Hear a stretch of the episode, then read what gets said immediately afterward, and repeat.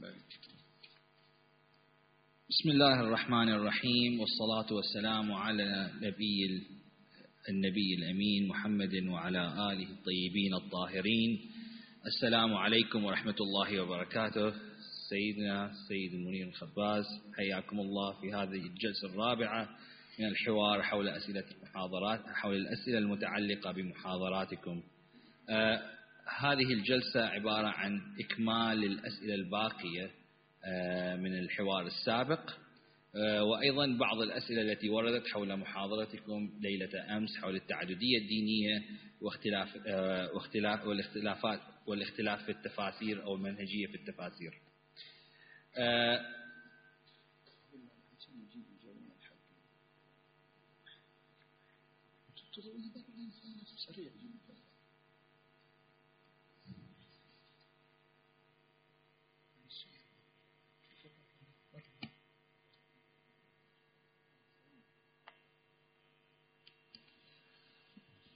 سيدنا سنبدأ بالسؤال الأول وهو متعلق لعله بالمحاضرات الأولى الأربع. آه، حول أنه لا شك في أن أكثر الأنظمة الدينية تطورا حضاريا آه، هو نظام الدين الإسلامي. لكن هل حقيقة أن للدين الإسلامي نظام واضح؟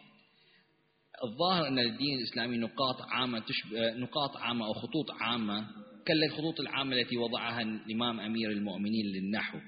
لكن هذا يفرق كثيرا عن النحو الموجود اليوم تلك خطوط عامة. فكذلك النظام الاقتصادي والتعليمي والحضاري للإسلام أو ما يطرح حاليا في الإسلام هي مجرد عبارة عن خطوط عامة ولا يمكن بها تحقيق نظام متكامل للمجتمع. ما تعريفكم بسم الله الرحمن الرحيم وصلى الله على محمد وآله الطيبين الطاهرين. اللهم صل على محمد وآل محمد.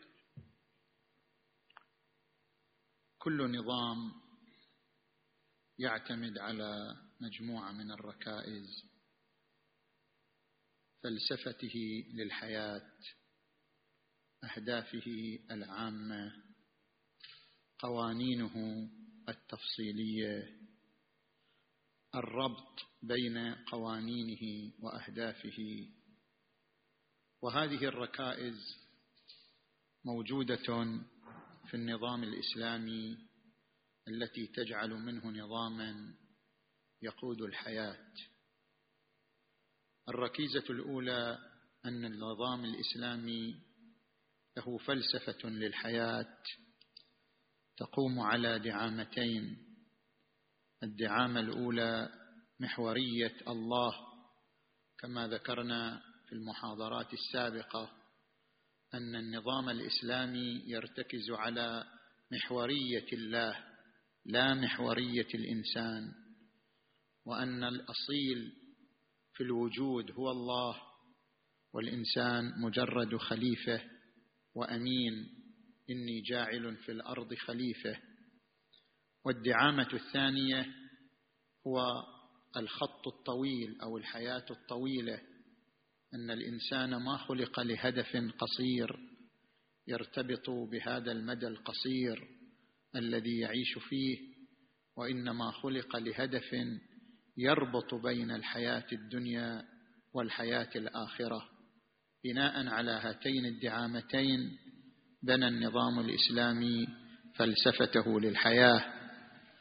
الركيزة الثانية الأهداف العامة التي وضعها الإسلام من خلال الآيات المباركات.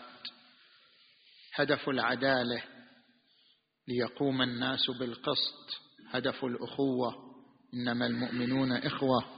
هدف التكافل في أموالهم حق للسائل والمحروم. هذه الأهداف العامة وغيرها هي ركيزة من ركائز النظام الإسلامي. الركيزة الثالثة القوانين. هناك مجموعة من القوانين التي تتناول الحياة العامة بشكل مباشر بحيث يصلح أن يقال هذا نظام تفصيلي يقود الحياة لأهداف معينة.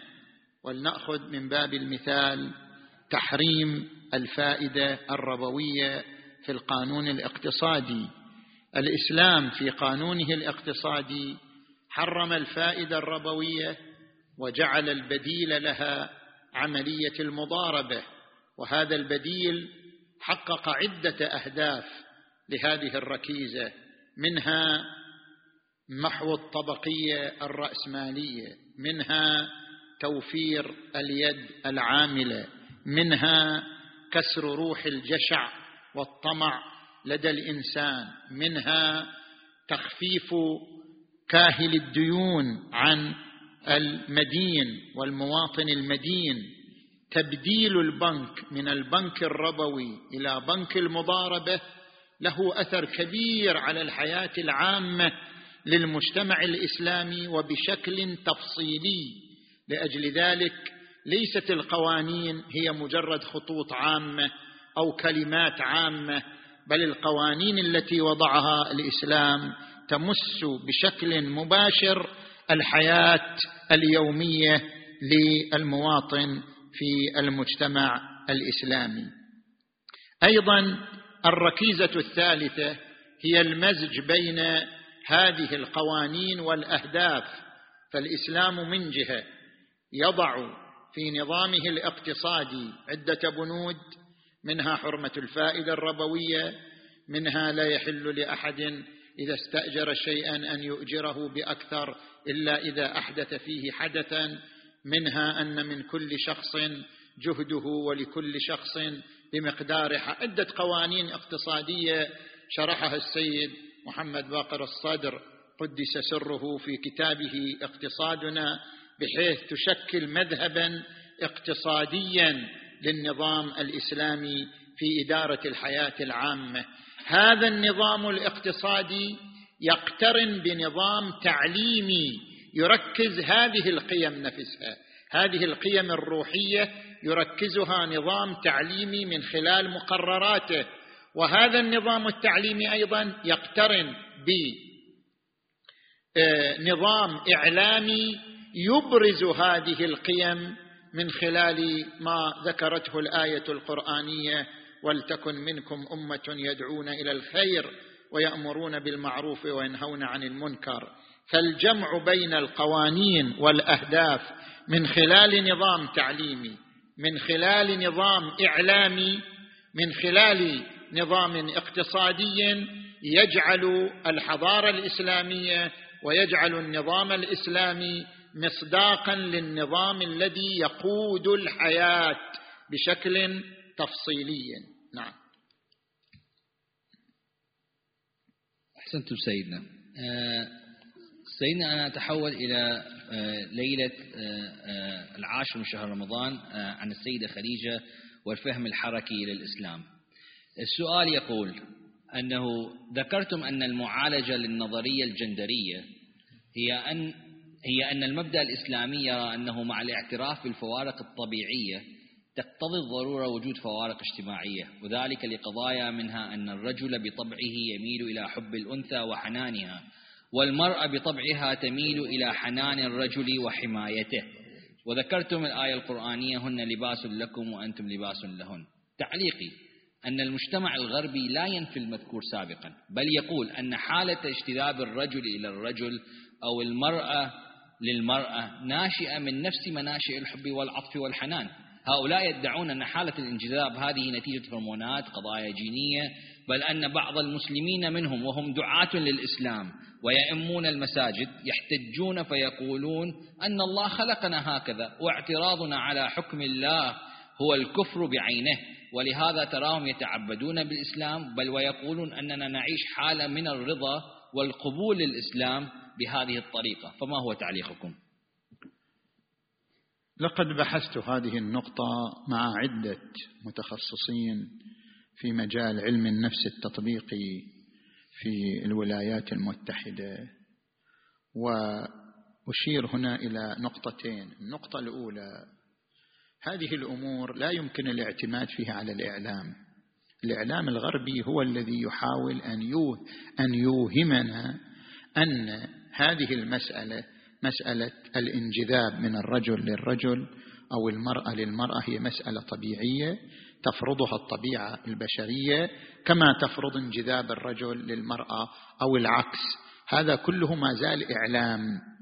لم يقم على مؤسسات بحثية إلى الآن.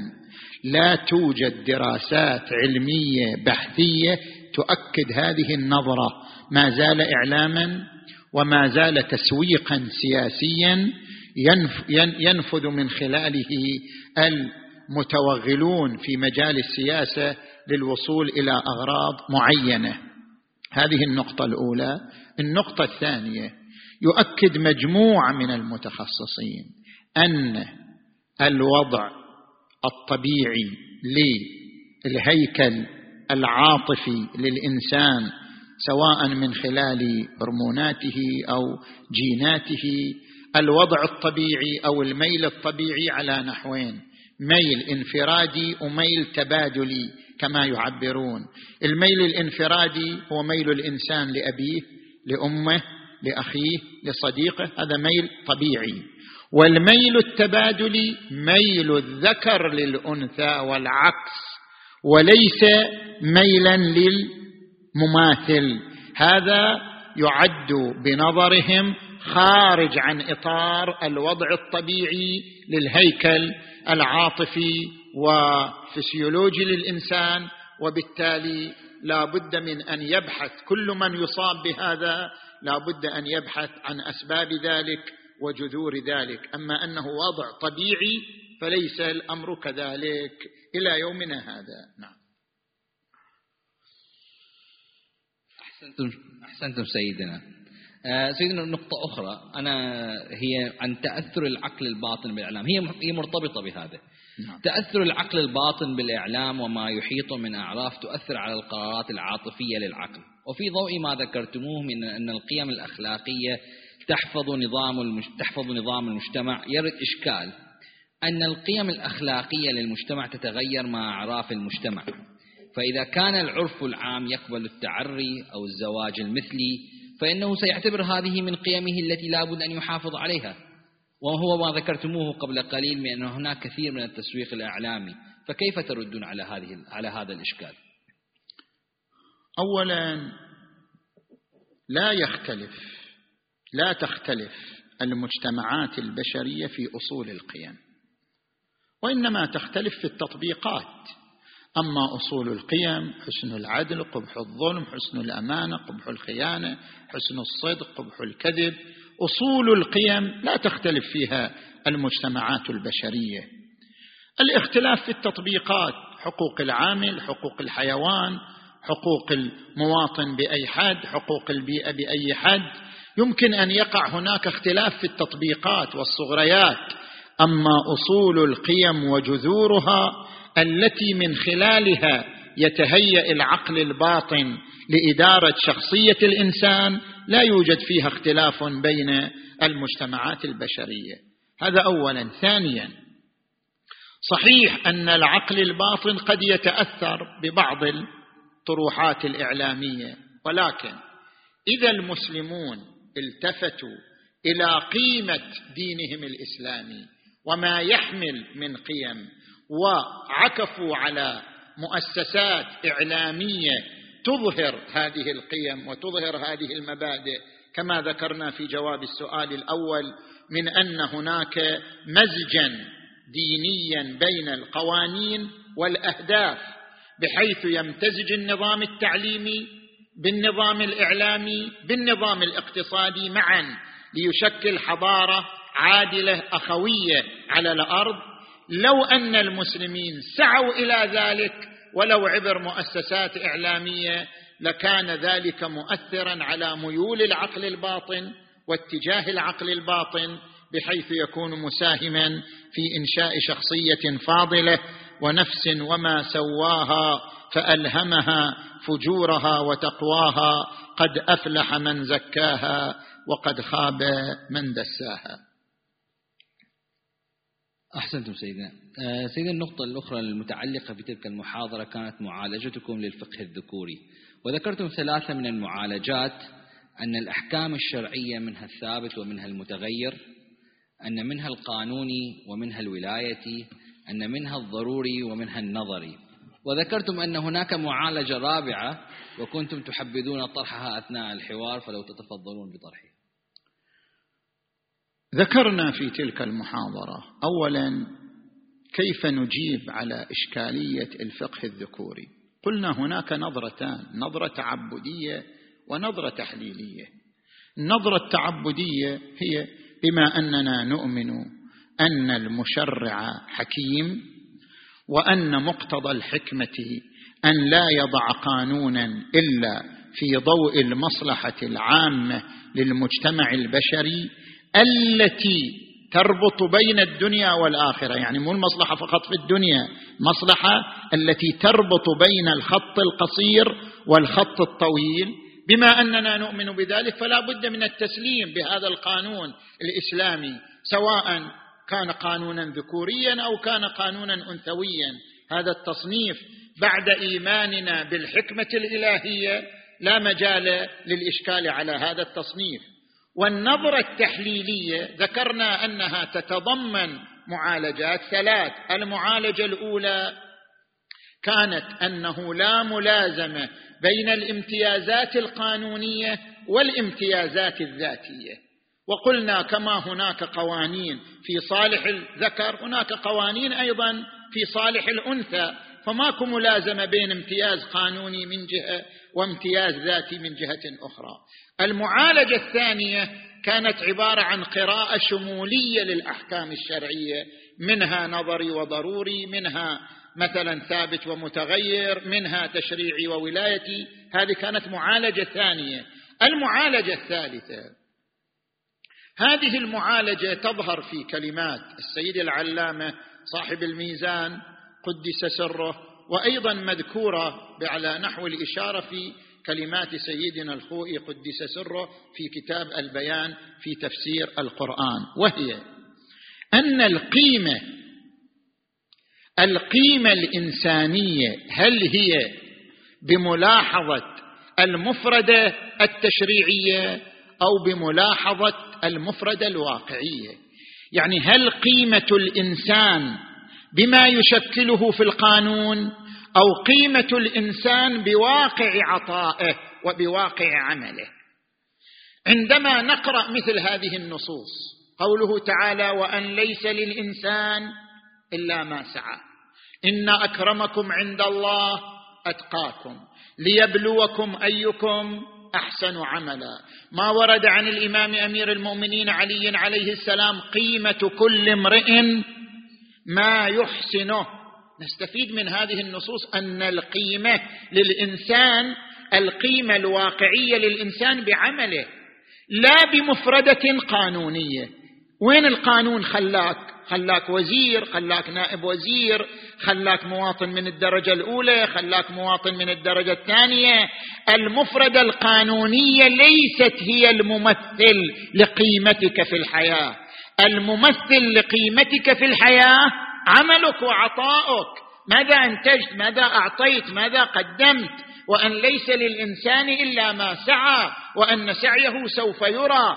بما أن قيمة الشخصية الإنسانية بعملها لا بموقعها في القانون لأجل ذلك حتى لو وجدت امتياز امتيازات للذكر في القانون التشريعي ما دام الإسلام فتح المجال على مصراعيه للمرأة أن تحقق بعملها وبإنتاجها أعلى المراتب وأنها قد تصبح أعلى من الذكر في مجال عطائها وعملها وحينئذ يكتب لها وسام التقدم بعملها وعطائها اذا لا يوجد هناك تمييز للذكر على الأنثى. ولا يوجد هناك تمييز ذكوري مقابل الانوثي لأنه عندما يقول وضرب الله مثلا للذين آمنوا امرأة فرعون ومريم ابنة عمران عندما يجعل المثل والقيمة للعمل لا للرجل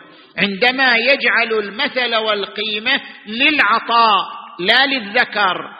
اذا مجرد وجود امتيازات قانونية للذكر لا تعني أنها هي القيمة الواقعية للإنسان القيمة الواقعية للإنسان بعمله ونتاجه وعطائه.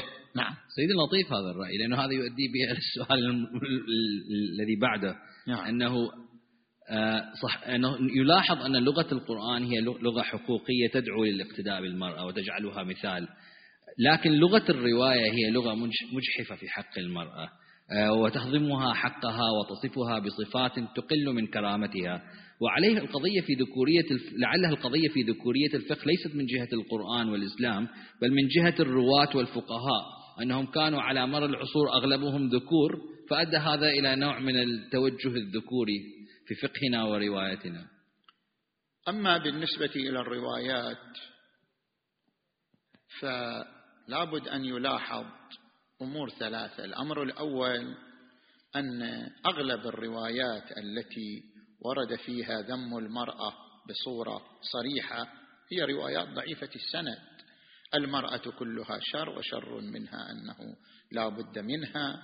مثلا هن نواقص الإيمان نواقص الحظوظ نواقص العقول. أما نقصان إيمانهن فقعودهن عن الصلاة والصوم أيام حيضهن وأما نقصان حظوظهن فهن على الأنصاف من مواريث الرجال وأما نقصان عقولهن فشهادتهن بشهادة فشهادة اثنتين بشهادة رجل واحد. هذه النصوص الواردة في نهج البلاغة. لا يوجد سند معتبر تعرض له الرضي أو من سبر أسناد نهج البلاغة لهذه النصوص بحيث يتأكد نسبتها للإمام أمير المؤمنين علي عليه السلام. وثانيا النصوص الصحيحة منها أو عندما نقرأ هذه النصوص قراءة مجموعية كما يقولون تواتر إجمالي قد نصل به إلى جامع مشترك بين هذه النصوص تتحدث عن الطبيعة البشرية للمرأة.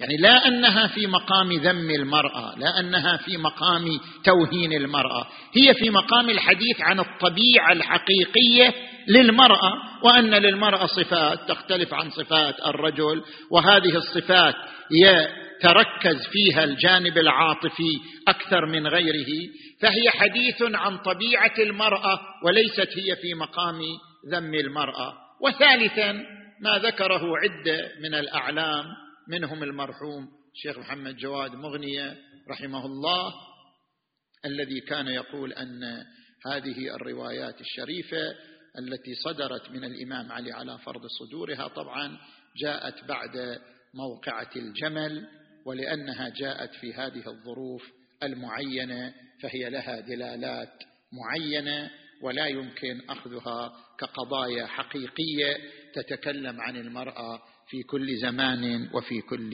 مجتمع. نعم. خصوصا في اللواتي طبعا.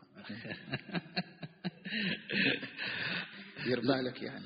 زين سيدنا هل يعني يبقى السؤال يبقى السؤال هل هناك تأثير إنه أغلب فقهائنا وأغلب رواتنا كانوا رجال أثر هذا على الوضع؟ الفقيه بما أنه عادل يفترض فيه العدالة. بما أن الفقيه يفترض فيه العدالة فلا بد أن يتجرد عن جميع الرواسب المؤثرة في استنباطه للحكم حتى كونه ذكرا.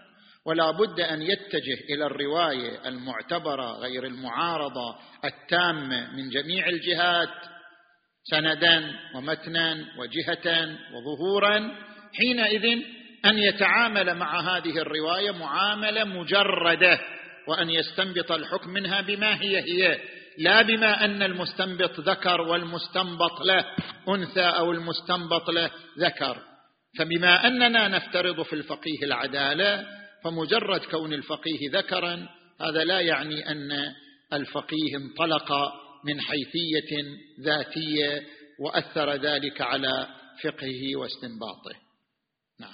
أحسنتم سيدنا. هو سبب السؤال أنه في المجتمعات الغربية اليوم خصوصا آه، هناك توجه عام مثلا تغيير الإدارات جعل الإدارات العليا ممزوجة بين الرجال والنساء لأنهم يقولون أن وجود الإدارات كلها رجال يؤدي إلى تأثير على الحكم. فهذا كان سبب الانطلاق في هذا السؤال وقد أجبتم عليه سيدنا. نعم. سيدنا يبقى النقطة لا أحد الإخوات بعثت هذا السؤال وهي ظاهر أنها متضايقة من هذه الفتوى آه، أو لها يعني لها نوع من تحس أنها مجحفة في حق المرأة أنه لا يعتبر لا يعتبر في صحة الطلاق إطلاع الزوجة عليه فضلا عن رضاها به. أنتم عالجتم كثير من هذه الفتاوى كيف تعالجون هذه القضية؟ مسألة قلنا أن هذه الأمور مرنة هذه الأحكام مرنة ومعنى أنها مرنة قابلة لأن تكون بيد المرأة عن طريق الاشتراط في متن العقد. واحدة امرأة كلمتني قالت راح علينا العقد. ليش ما قلت لنا من أول؟ الآن تم العقد من سنين وما ندري عن هذا. قلت لها الآن يمكن.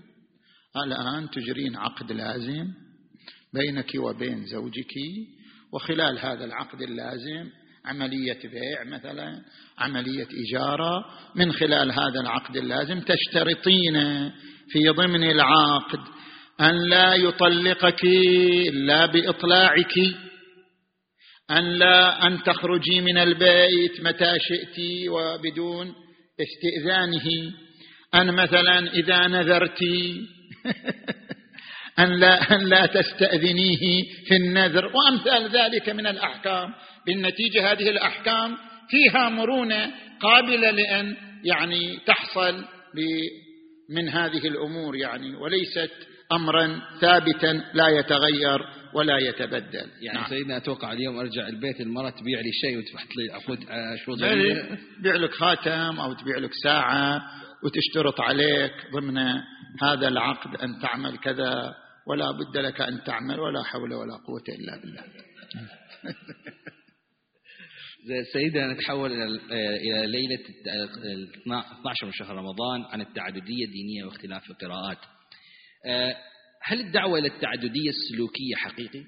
أنتم ذكرتم مثال أن الإسلام يقبل آه، بالتعددية السلوكية آه، للأديان للأديان خاصة عندما كانت نزلت.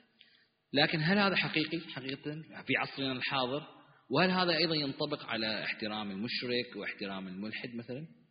من نحن ننطلق من الآية المباركة كما ذكرنا. لا ينهاكم الله عن الذين لم يقاتلوكم في الدين. وكانوا مشركين. ما كانوا. مؤمنين ولا موحدين مشركين.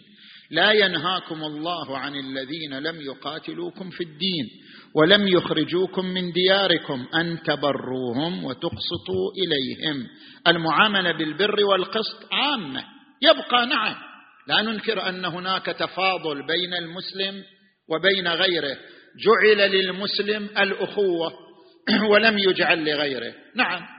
لكن الاحترام العام بمعنى المعاملة بالبر والقسط أمر مع جميع بني البشر إذا خضعوا لمجتمع واحد بمعنى أنهم مواطنون من خلال مجتمع واحد. ولذلك يذكر الفقهاء منهم سيد السيستاني دام ظله أنه إذا دخلت مجتمعا بفيزة معينة فهذه الفيزة هي عبارة عن عقد ملزم بينك وبينهم.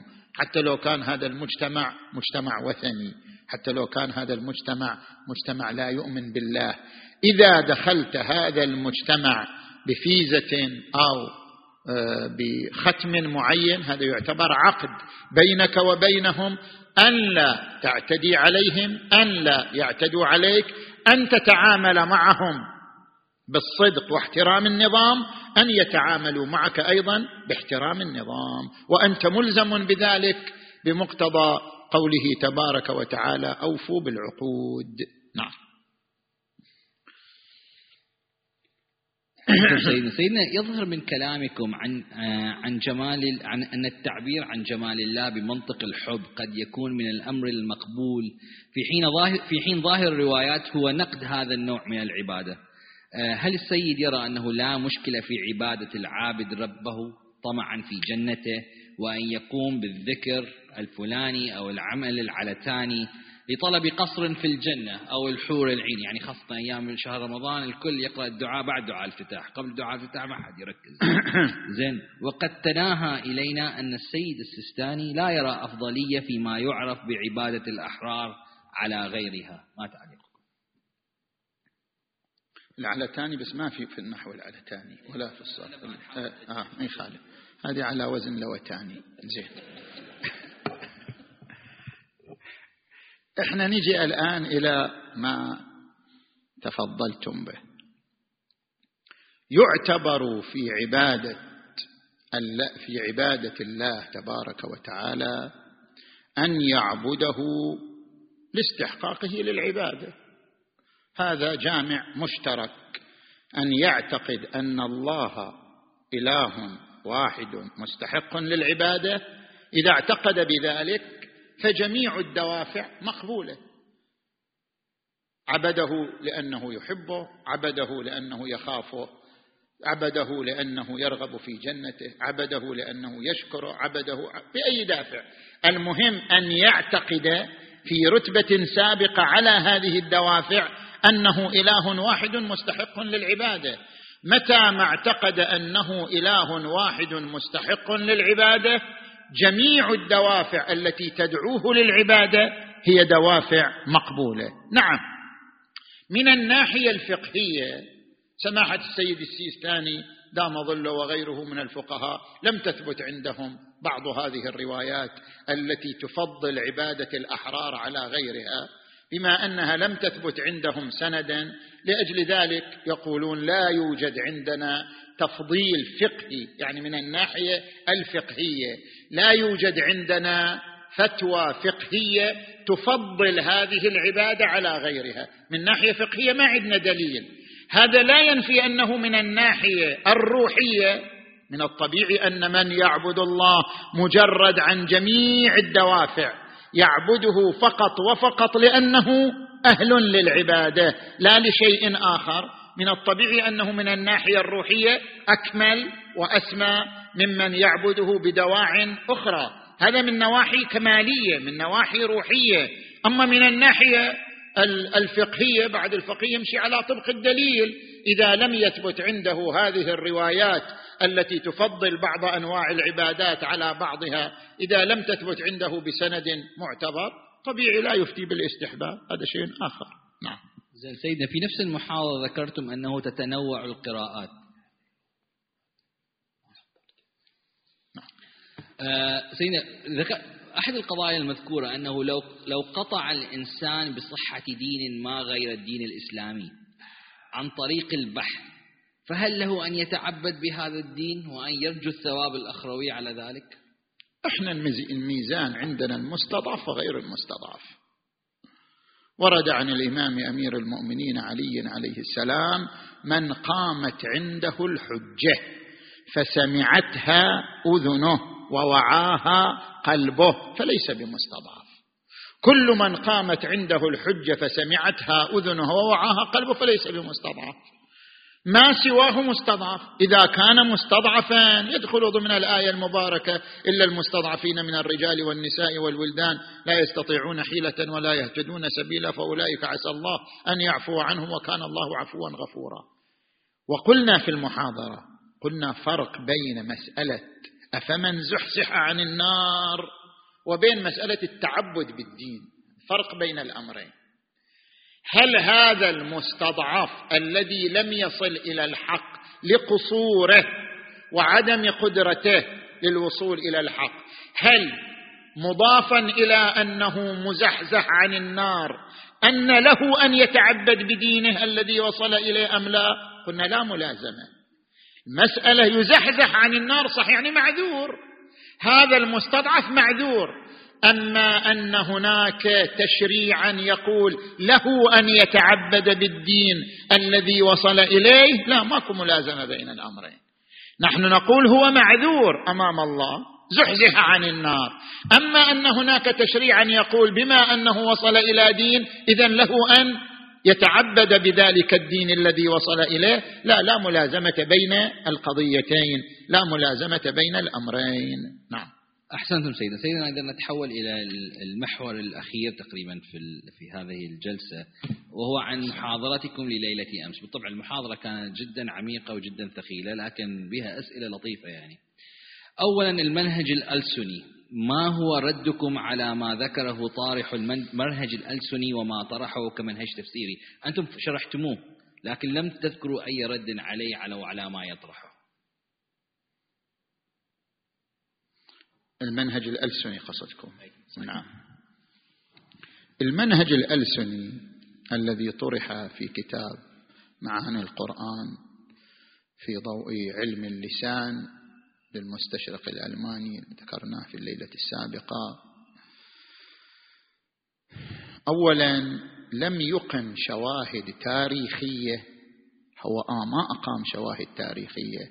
لم يقم شواهد تاريخية موثوقة على أن اللغة السريانية هي الأصل في منهج التدوين والكتابة للغة العربية. وادعى هكذا قال اللغة العربية اعتمدت في منهج الكتابة والتدوين على أصول اللغة السريانية. ما أقام شواهد تاريخية على ذلك. ولا أتى مثلا بنقوشات معاصرة لتلك الفترة تدل على الربط بين اللغتين في مجال التدوين والكتابة. هذا أولا. ثانيا لنفترض أن اللغة العربية اعتمدت في الكتابة صف الحروف وتنسيقها وتأليفها على أصول من اللغة السريانية. المفروض أن هذه الكتابة خضعت لإشراف النبي صلى الله عليه وآله. فالقرآن وإن لم يكتب كله طبعا وقع في خلاف بين الأعلام هل القرآن كله كتب على عهد النبي؟ أم لا كتب بعد عهد النبي؟ إلا أن الجميع يتفق على أن القرآن كتب في الرقاع وفي الخلاف وفي الأحجار منذ عهد النبي صلى الله عليه وآله كانوا يكتبون القرآن. صحيح ما جمع في مصحف واحد على زمانه خلافا للسيد الخوي طبعا. السيد الخوي يرى أن القرآن جمع في مصحف واحد والنبي حي يرزق. لقوله صلى الله عليه وآله إني مخلف فيكم الثقلين كتاب الله. يقول التعبير بكتاب ظاهر أن هناك شيء بين الدفتين موجود بين أيدي المسلمين أشار إليه الحديث النبوي. سيد الخوي يرى أنه جمع في عهد النبي. لنفترض أنه ما جمع في عهد النبي كما هو الرأي الآخر. بس النتيجه كان مكتوب.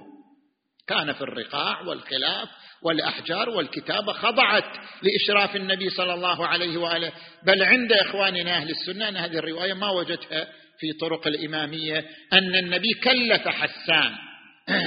عفوا أن النبي كلف زيد ابن حارثة بأن يتعلم أصول الكتابه والتدوين ويكتب من خلالها القرآن الكريم. بالنتيجة الكتابه والتدوين خضع لإشراف النبي صلى الله عليه وآله. بعد أن خضع لإشراف النبي صلى الله عليه وآله فما هي المشكلة؟ نحن نعتمد هذه الكتابة سواء كان أصولها سريانية أو كان أصولها شيئا آخر. كتابة وتدوين خضع لإشراف النبي صلى الله عليه وآله. ثالثا نحن الآن عندما نراجع ما وصل إليه العلماء إذا كما تعرفون المصحف الموجود في متحف السلطان أحمد في اسطنبول المصحف الموجود في برمغهام المصحف الذي وجد في سقف جامع صنعاء الكبير. هذه المصاحف المكتوبة إذا ترجعون إليها أنا طبعا زرت هذا اللي موجود في اسطنبول وكنا في وفد آه، يتبع مؤسسة آل البيت. رحنا إلى المتحف وأطلعونا على هذا المصحف المبارك والخط الذي كتب فيه. طبعا تاريخه عام سبعة وعشرين للهجرة يعني قبل أن يستلم الإمام علي الخلافة. قبل أن يستلم الإمام علي الخلافة هذا المصحف كتب. وطبعا عدة شهادة شهادات من عدة متخصصين في الخط. والحبر والورق يؤكدون أن هذا التاريخ صحيح يعني أن هذا كتب في عام سبعة وعشرين هجرية قبل أن يستلم الإمام علي الخلافة. وطبعا هناك قرائن سمو مؤكدة أن الكاتب هو الإمام علي عليه السلام وأن هذا القرآن بخط الإمام علي علي عليه السلام. تماما مطابق للقرآن الموجود بين أيدينا. وإذا نلاحظ الموارد صحيح هو مو منقط.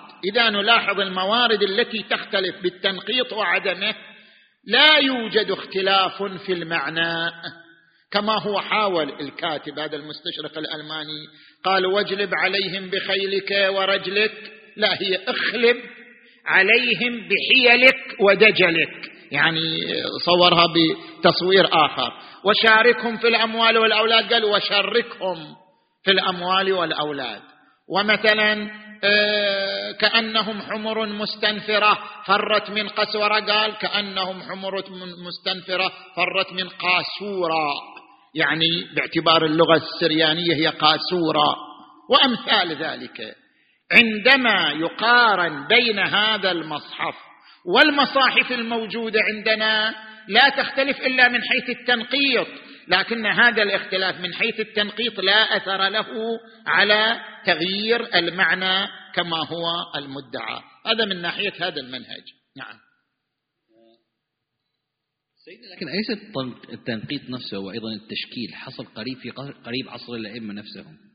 يعني التنقيط إذا ما أتخط إذا ما تغيب عن إذا ما أتخطر إذا أتخطر. إذا أتخطر. إيه، إذا ما أتخطر إذا إذا أتخطر كان في عصر في عصر الأئمة بنفسهم يعني في في قبل حتى الغيبة الصغرى. الظاهر هكذا كما تقولون يعني منقول أن في آخر العهد الأموي أظن أو عهد عبد الملك بن مروان إيه، الظاهر هو هكذا أنه بدأ التنقيط. بدأ التنقيط إما في عهد عبد الملك بن مروان أو آخر العهد الأموي يعني عاصره عدة أئمة عاصروا هذا التنقيط وإذا ما وبعض الكتابات وإذا أتخطر يعني إذا بعض الكتابات تشير إلى أن هذه النقاط كانت بلون مختلف حتى عن الكتابة الأصلية يعني الكتابة الأصلية تكون بالأسود والنقاط بلون مختلف حتى تميز عن أي حتى لا يقع الخلط صحيح. نعم. أحسنتم سيدنا. آه النقطة الأخرى أنه في منهج عالم سبيط النيلي آه معكم سبيط أو سبيط النيلي. اختصرتم كثيرا ما طرحه لكن ما مقصودكم ما مقصوده بالمجاز الممنوع في القرآن؟ والسؤال الآخر هل هناك هناك هناك اتفاق على مفهوم المجاز عند علمائنا؟ أنا أن أبدأ من السؤال الثاني.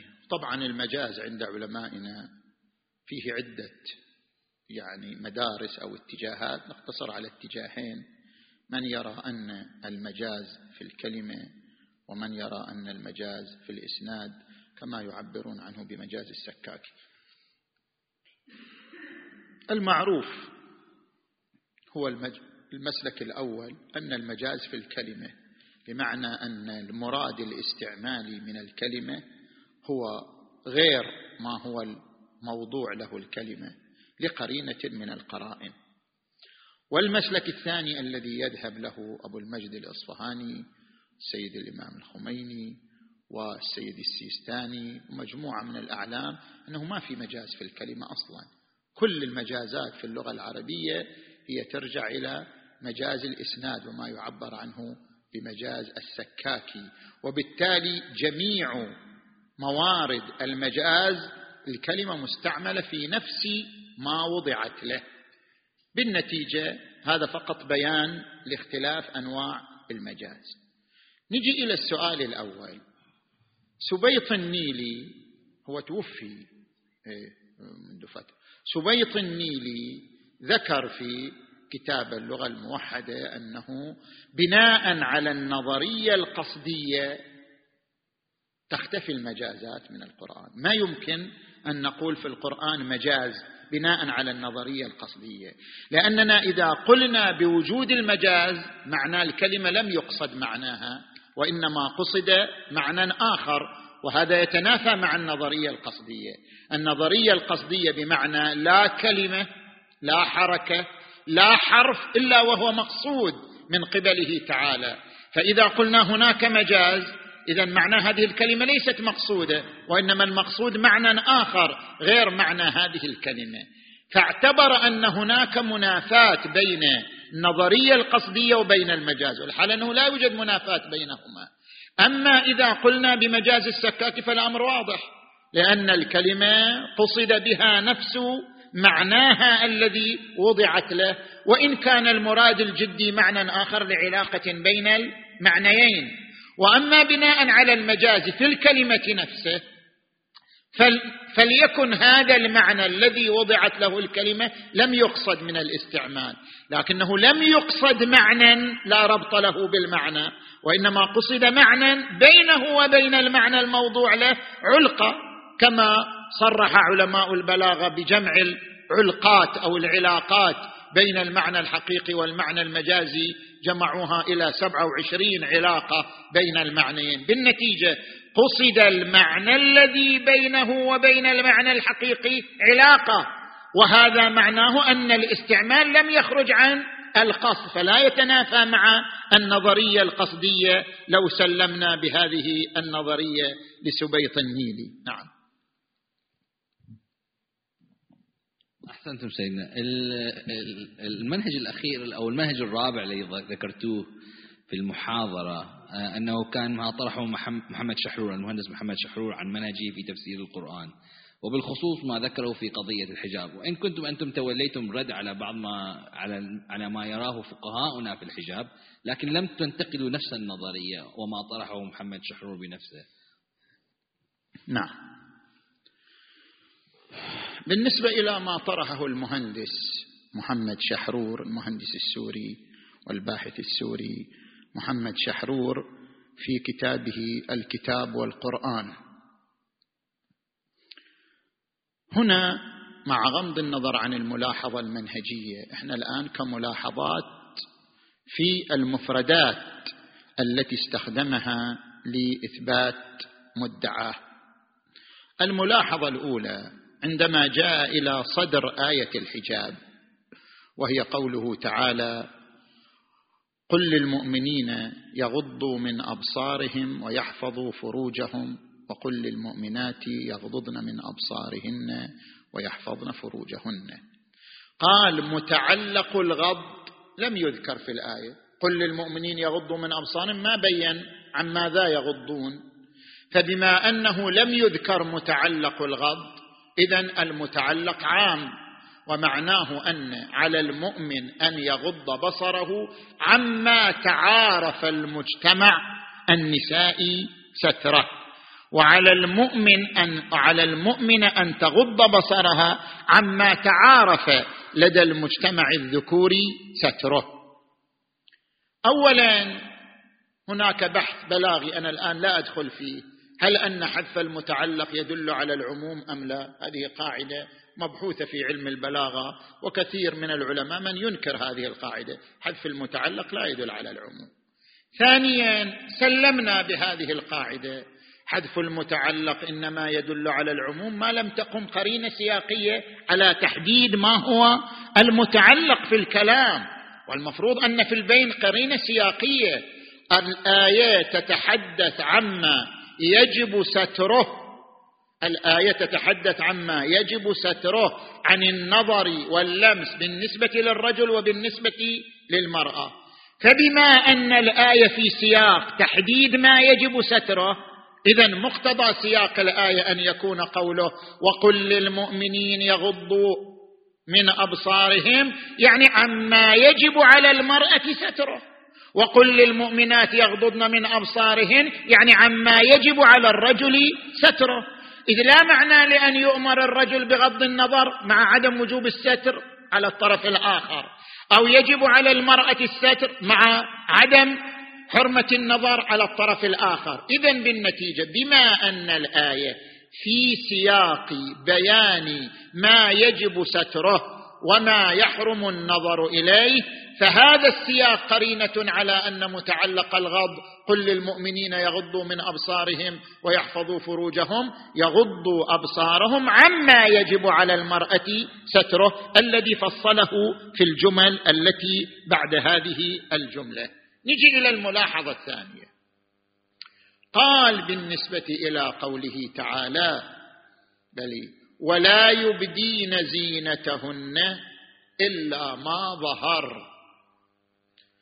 قال المقصود بالزينة هنا الزينة المكانية. يعني ما كان من الجسد زينة. زينة الجسد زينتهن يعني ما كان زينة في جسدها. مو زينة مستخدمة كالمكياج كالمثلا الذهب كال لا. زينة الجسدية. نحن الآن بغض النظر عن الروايات ما نريد ندخل في الروايات الواردة عن أهل البيت لأن هذا فيها تحقيق آخر. نتكلم الآن مع الآية كأننا لا نعترف لأنه ما يعترف بالسنة هو يعتبر ما ورد من الأحاديث عن النبي صلى الله عليه وآله كله مجرد تعليم إرشادي وليس تكاليف إلزامية ما يعتبر ما ورد عن النبي تكاليف إلزامية مجرد تعاليم إرشادية. إحنا بغض النظر عن هذا هذا اختلاف منهجي. نقول لو كنا نحن والآيات الشريفة نقول لا ولا يبدين زينتهن المراد بالزينة ما تستخدمه المرأة زينة. ولا يبدين زينتهن يعني ما تستخدمه زينة ليش؟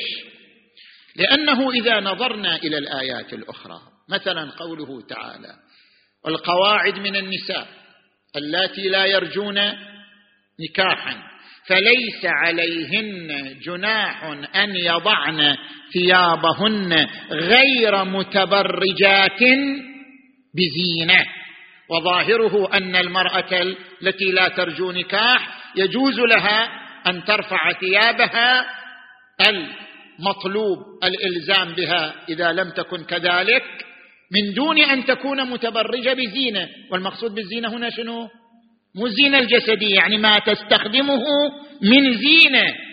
فهنا التنصيص على أن المرأة التي لا ترجو النكاح ليس لها أن تتبرج بزينة وإن جاز لها أن تضع ثيابها. هذه قرينة على أن المراد بالزينة هنا ولا يبدين زينتهن إلا ما ظهر يعني الزينة المستخدمة لا الزينة الجسدية. كذلك قوله تعالى في آية أخرى ولا يضربن بأرجلهن ليعلم ما يخفين من زينتهن.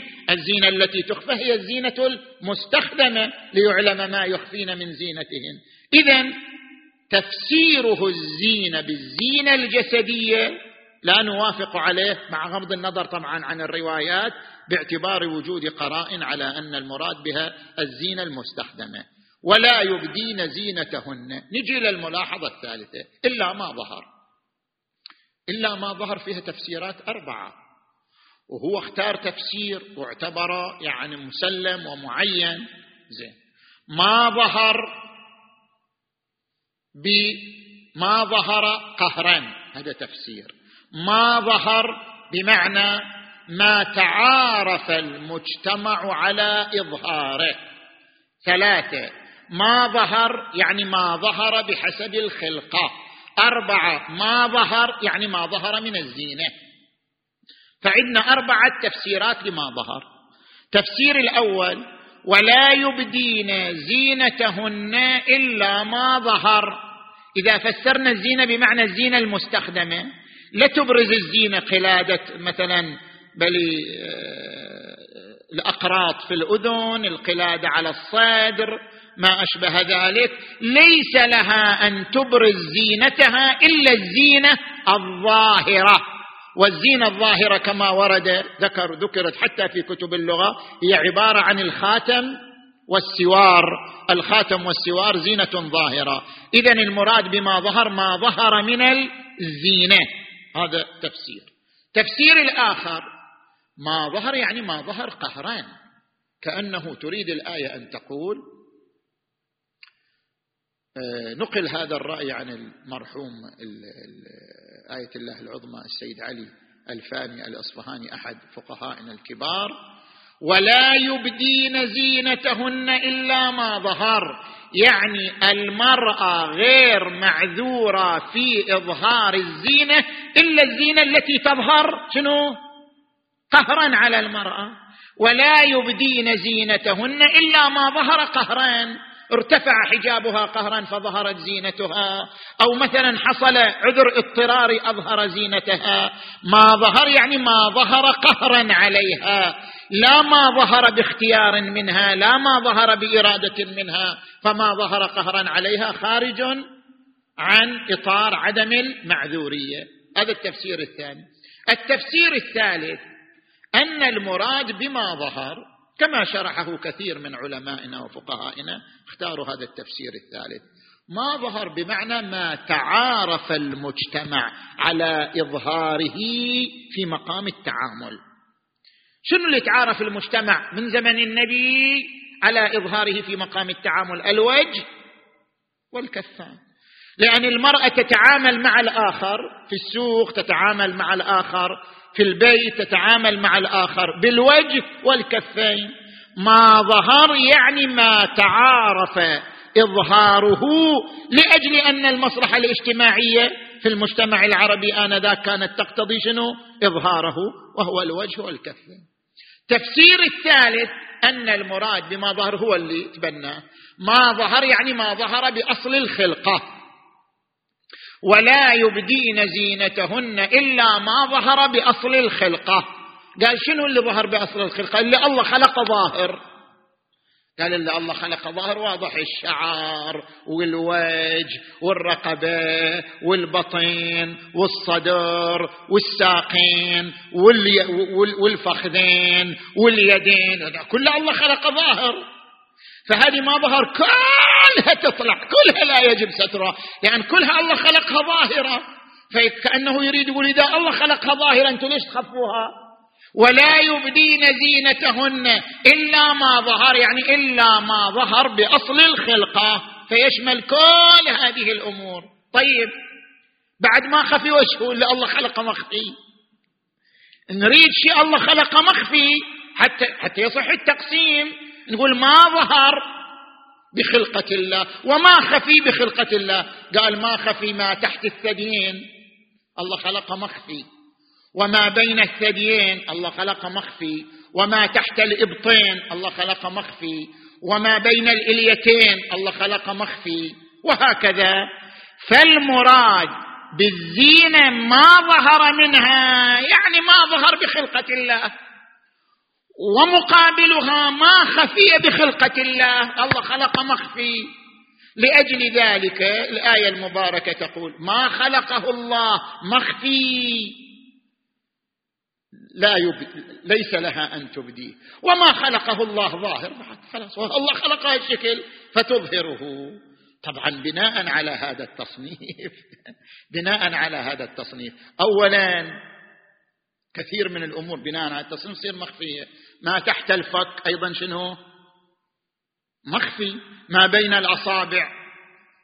مخفي أصابع اليدين أصابع الرجلين. المفصل بين الساق شنو؟ والفخذ. أيضا مخفي. ما في السرة سرة البطن أيضا مخفي. وهكذا يعني إذا بنعمم كل شيء مخفي بالخلقة. يشمل كل هذه الموارد. فلا بد من سترها وعدم إبدائها هو لا يلتزم بذلك. هذا كنقض يعني. وأما الحل فهذا مقتضى هذا التصنيف أن يكون الحكم الشرعي له. لأنه لا معنى لستر ما خلقه الله. شنو؟ مستورا. هو الله خلق مستور بعد شنو مستور؟ إذا نمشي على هذا التصنيف.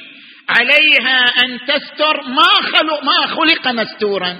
خلق مستورا بعد شنو؟ وما خلق ظاهرا لا يجب عليها ستره. فالتصنيف يكون حينئذ بلحاظ الحكم الشرعي يكون لغوا. إذ ما دام مخفيا بالخلقة فلا معنى لستره. لأنه لو كان مما يقبل الإظهار لم يكن مخفيا بحسب الخلقة. التصنيف بين المخفي والمستور بحسب الخلقة لا يتناسب مع الحكم الشرعي من حرمة الابداء هذه الملاحظة الثالثة. في مجال له بل بعد شنو؟ ولا يبدين زينتهن. فاولا هو عين لما ظهر معنى من دون المعاني الأخرى بلا قرينة. وثانيا التصنيف الذي ذكره لا يتناسب مع الحكم الشرعي كما يقولون لا مناسبة بين الحكم والموضوع. نجي إلى الجملة التي بعدها. ولا يبدين زينتهن إلا ما ظهر.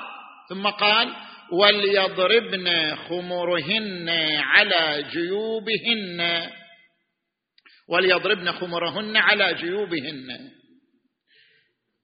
نعم. ها بخمرهن عفوا. وليضربن بخمرهن على جيوبهن. نجي إلى كلمة الجيب جاب معنى جديد. ما شفناه في كتاب لغوي أصلا. أن الجيوب جمع جيب والجيب كل شق له طرفان. يعني وهذا ما يتناسب إلا ما بين الإليتين يعني ولا ما شفنا يعني شق له طرفان يعني طرف أعلى وطرف أسفل ولا ما وجدنا له يعني مصداقا آخر. الجيب كل شق له طرفان. هذا معنى الجيب وهذا هو جمع الجيوب. والنتيجة وليضربن بخمرهن فقط على كل شق في الجسد له طرفان. إلا هو مثل إلى بما بين الثديين وما تحت الثديين وما تحت الإبطين وما بل ما بين الإليتين مثل بهذه الأمثلة. وطبعا أشكل على نفسه إن قلت أن ما بين الشفتين أيضا جيب وما داخل الأنف أيضا جيب ولذلك يقولون الجيوب الأنفية لما يقولوا عنده مرض في الجيوب الأنفية وما, وما في الأنف أيضا جيب وما بين الجفنين أيضا جيب. قال صحيح هذه جيوب لكن جيوب ظاهرة. خرجنا عن معنى الجيوب.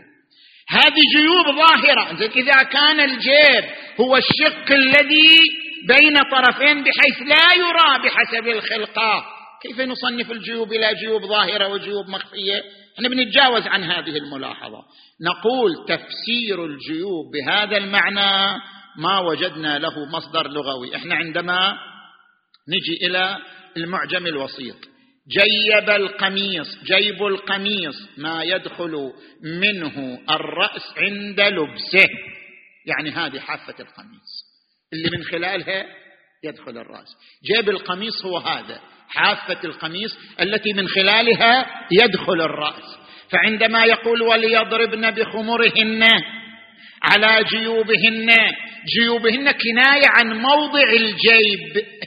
وموضع الجيب يعني هو شنو؟ نهاية الثوب الذي من خلاله يدخل الرأس في الثوب.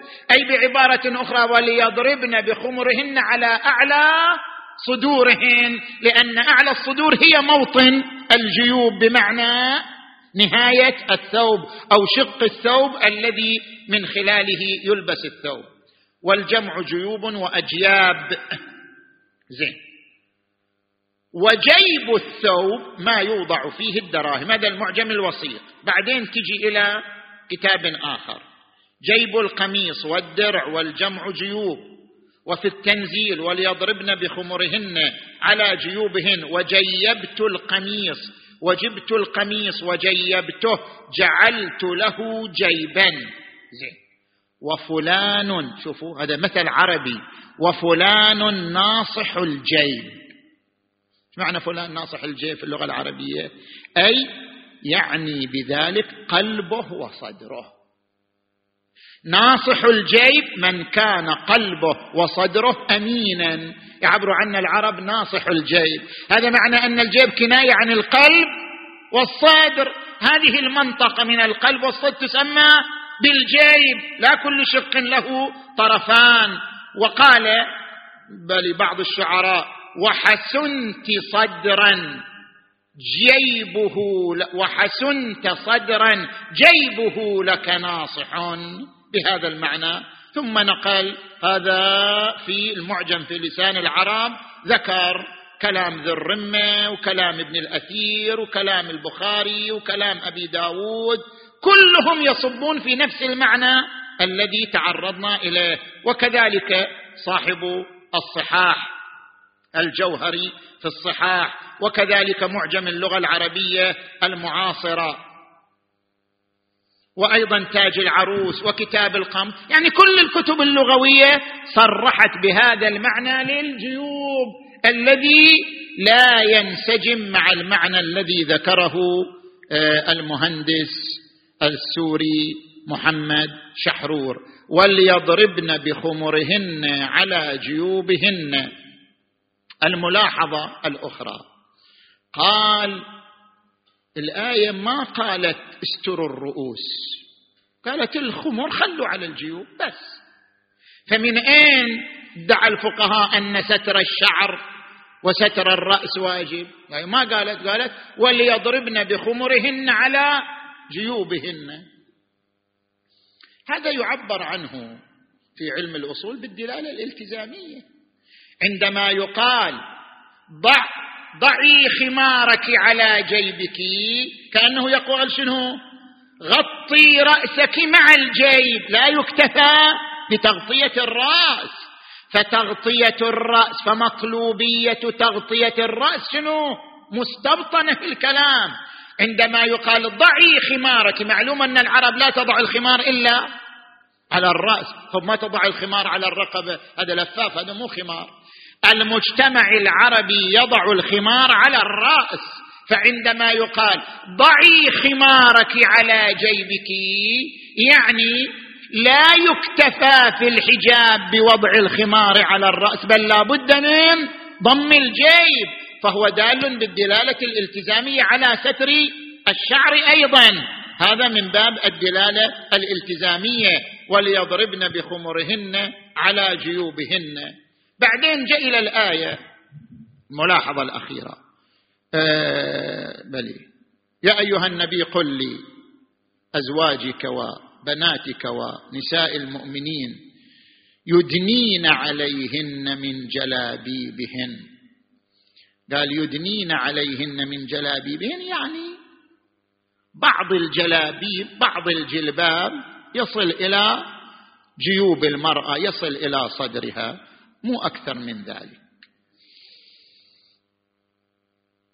مع أن التعبير يدنين عليهن لغة الادناء لا يتعدى بعلى لا يقال أدنى عليه.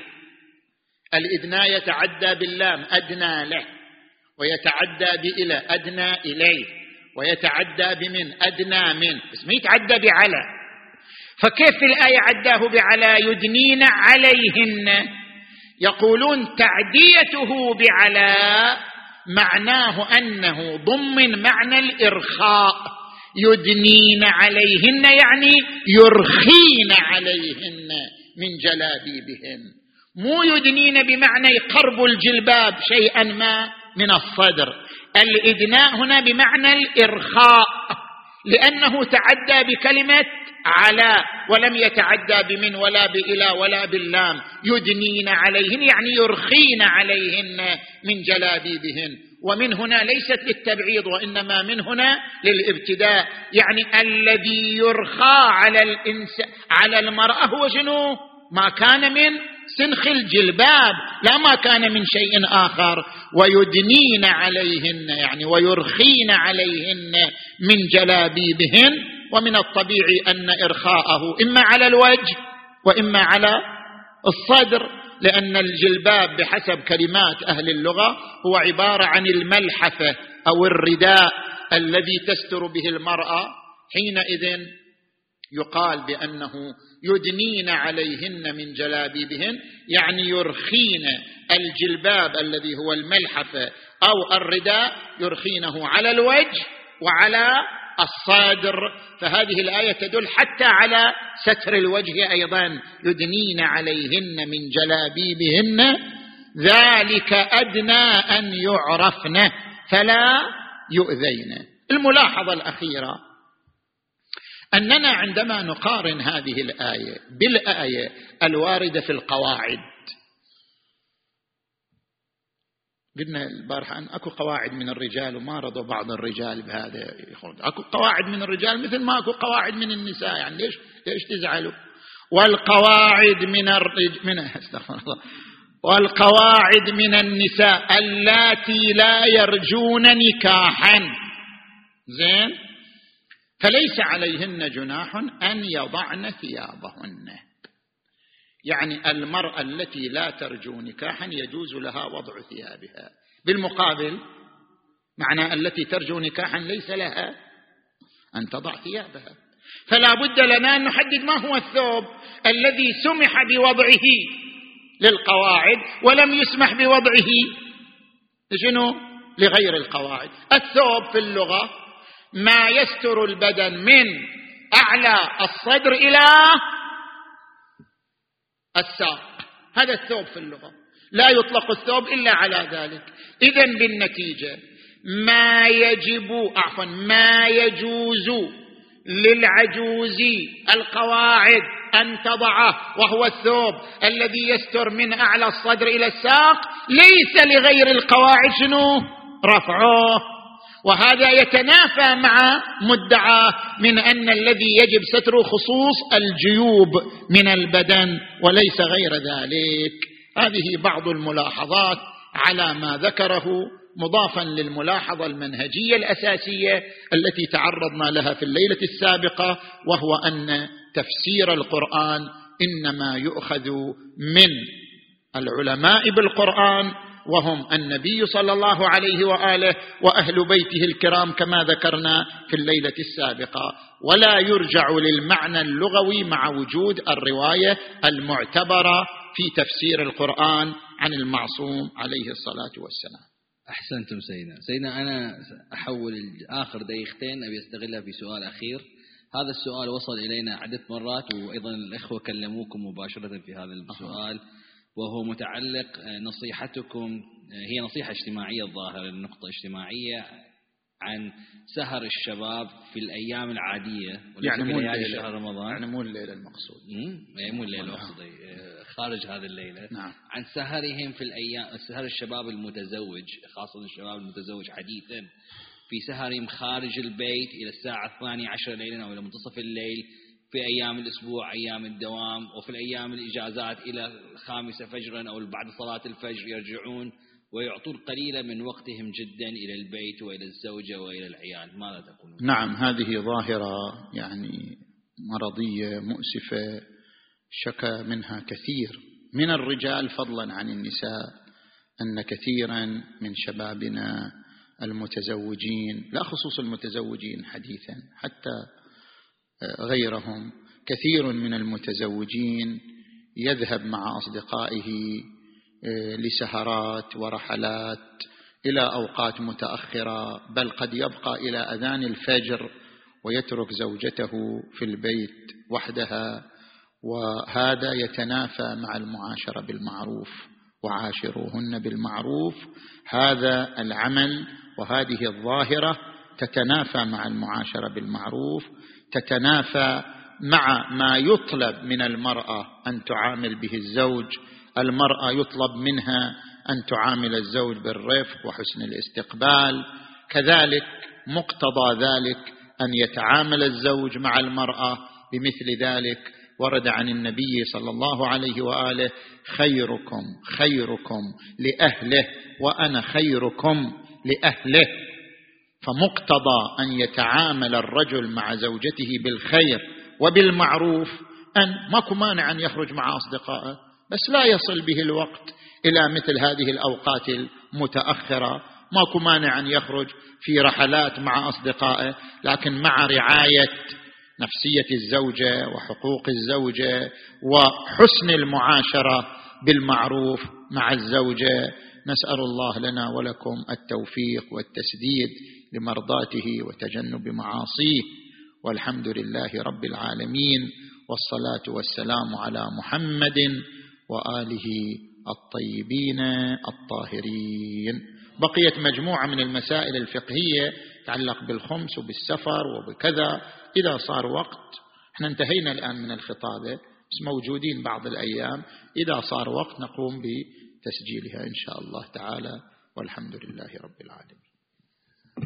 أحسنتم سيدنا شكر الله سعيكم ووفقكم لما فيه مرضاته ومعذرة على التجاسر سيدنا إذا تجاسرنا عليكم. آه، هي فرصة سعيدة دائما أن نجلس نتحاور معكم شكرا شكرا على التجاسر وإن شاء الله نلتقي مرارا. وشكرا للجميع من حضر ووفق الله الجميع لما فيه الخير. والسلام عليكم ورحمة الله وبركاته. أنفاسكم إن شاء الله.